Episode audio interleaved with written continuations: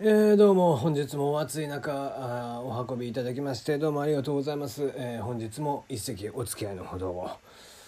えー、男の子男子たるもの誰でもわかるんじゃないですかね。まあ中学校高校あ、まあ、早ければ小学生ぐらい、えー、誰でも一冊ぐらいは持ってたんじゃないでしょうかね。エロ本。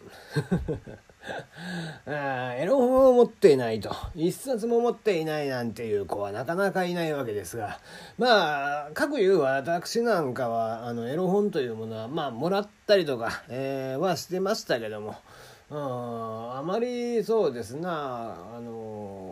コンビニで買うみたいなことはなかったですね、えー、雑誌と雑誌の間にこそっと隠して買っていくとか、えー、そういったことをしたことというのはあまりないんですな、まあレンタルビデオというのが、まあ、我々の頃にありましたけども、えー、アダルトビデオのことですが、えアダルトビデオを借りたことも記憶としてはないんですな。うん一体何でっていう感じになってくるんですがまあまあそれはさておき。えーまあ、そんな隠し場所に困るエロ本、えーまあ、世界には、えー、いろんな図書館がありますが、まあ、知っての通り図書館というものは当然図書館ですので場合によってはそういった本も置いてあるということでございますね。えー、簡単には閲覧ができない。まあその中でもエロ本の中でもより特別なエロ本というものが、えー、世界中の図書館ではあったりはするそうです、えー、例えばイギリスの大英図書館にもありますし、えー、バチカン図書館、えー、バチカンの図書館にもなりますがこれはまあ噂程度ですけども、えー、ローマ教皇庁、えー、こちらが所有する図書館で、えーまあ、何世紀にもわたる歴史的な重要な本のコレクションがあると。えー、その中で、えー、エロ本の、えー、存在エロ本のみが、え、所蔵されていると言われているインフェルノと呼ばれている、え、図書館があるということまあこれは、まあ、存在はバチカンの方は否定はしているようですけども。えー、フランスの国立図書館ニューヨーク工業図書館、えー、ボードリアン図書館にワイドな記念図書館とえー、意外と世界各国、えー、そういったエロ本を、えー、隠すではなく、えーまあ、あまり一般的ではないですがちょっと隔離した状態で保管をされているということがあるようです。うん、まあやはりエロ本というのは若干こう特殊なのでねやっぱりどうしても、え、こういった形で、え、特別な保管の仕方をしなければいけないと。いうことなんでしょうな。まあ、日本の場合には、あれですね、えー、通常の出版社、これを通して、えー、出版されている本というのは、えー、国会図書館に行けば読めますので、えどうしても、えそういった本を、え今とはね、絶版になってしまっているようなエロ本、そういったものを見たいなという方は、どうぞ国会図書館に行っていただければいいんじゃないかなと。えー、夏の暑い時期ではございます、えー、図書館に行って、えー、エロ本ではなくても、え本を読みながら涼むこういった時間の過ごし方というのもなかなか味があるんじゃないでしょうかね、えでは本日も始めていきましょう。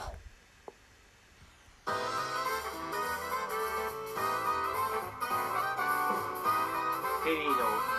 もやますぎる部屋。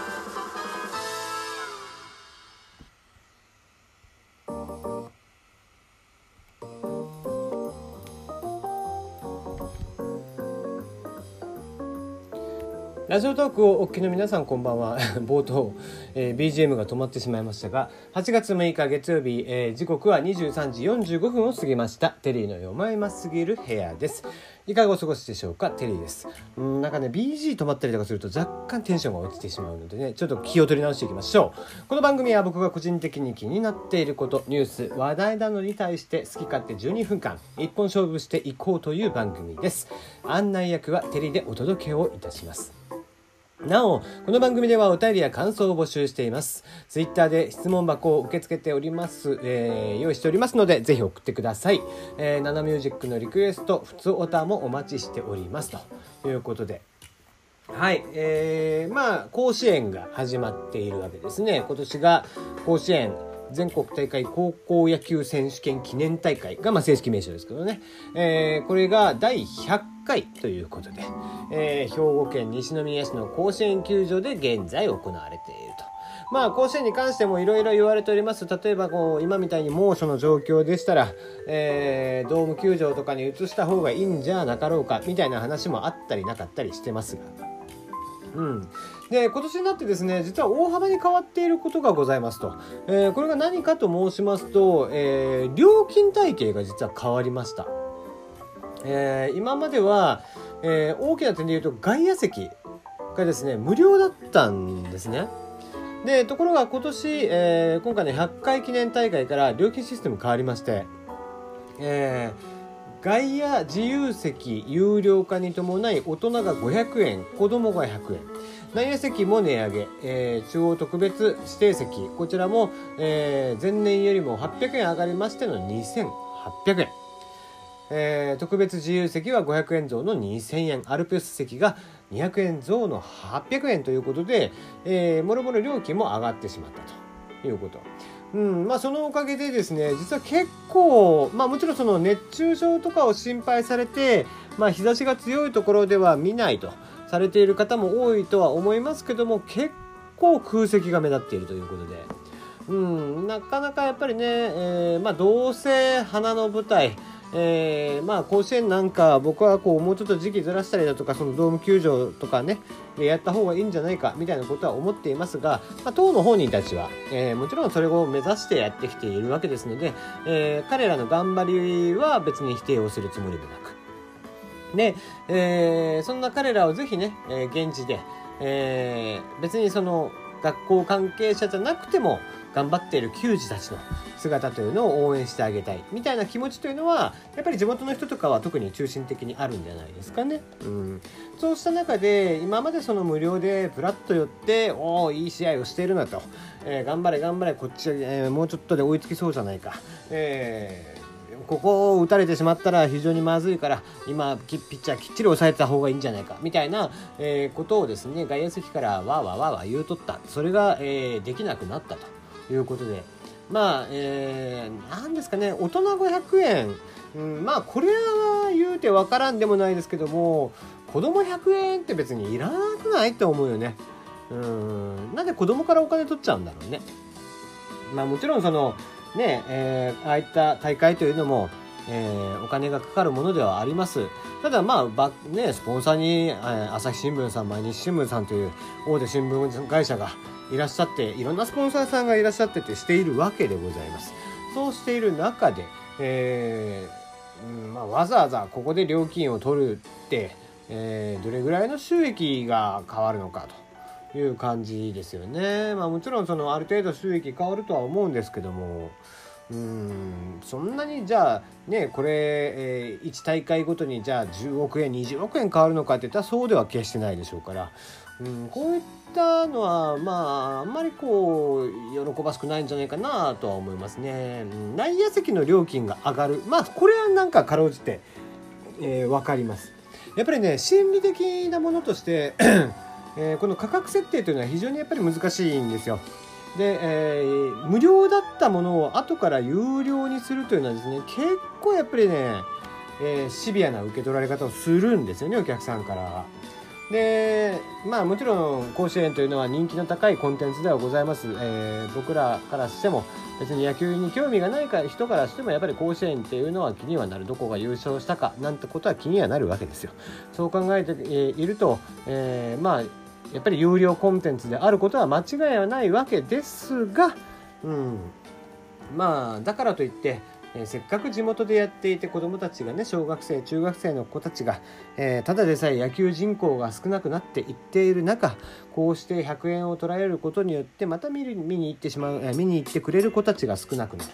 えー、どんどんどんどんこうして自分たちの手で、え、野球人口を減らしていってしまっているという印象うんなんかちょっともったいないという気がするのは僕だけなんですかね。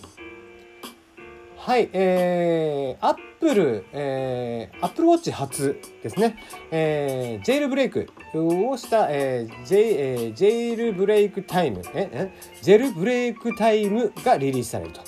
ということで、えー、ジェイルブレイク、まあ、最近はあんまり聞かないですけどもね、えー、iPhone っていうのは iOS のみしか入らないっていう形になっていて、えー、例えば App Store からしかアプリが落とせないような仕組みになっています。これをですね、えー、その Apple の枠から取って、えー、例えば一般の、え、EC みたいな形で一般のソフトを配布する、え、サイトから、え、落としてきたアプリケーションとかも、え、動くようにするこれをですねジェイルブレイク、え、脱獄っていう言い方をするんですね。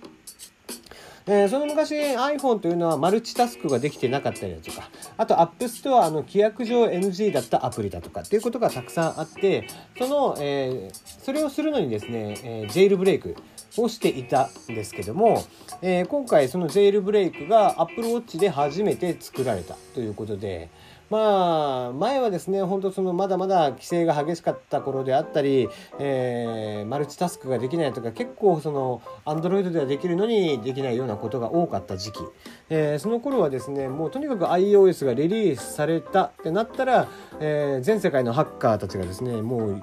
腕を競うかのごとく、このジェイルブレイクをやってたんですよ。えー、早ければこう3日とかですね2日とかで、えー、どこどこが、えー、脱獄をやったよということでその、え、ソフ、ね、プログラムが配布されるみたいなことがあったわけですけどもまあ今はもうねすっかりそんなこともなくなって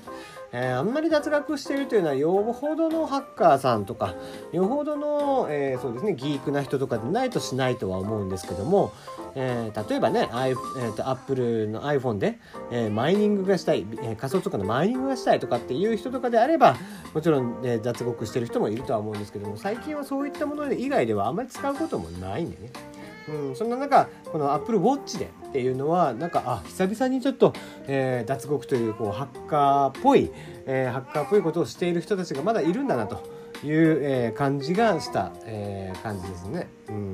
まああのアップルの外側に行って一体このアップルウォッチで一体何がしたいのかというのはさっぱり僕には定かではありません。ではではまたお会いいたしましょう。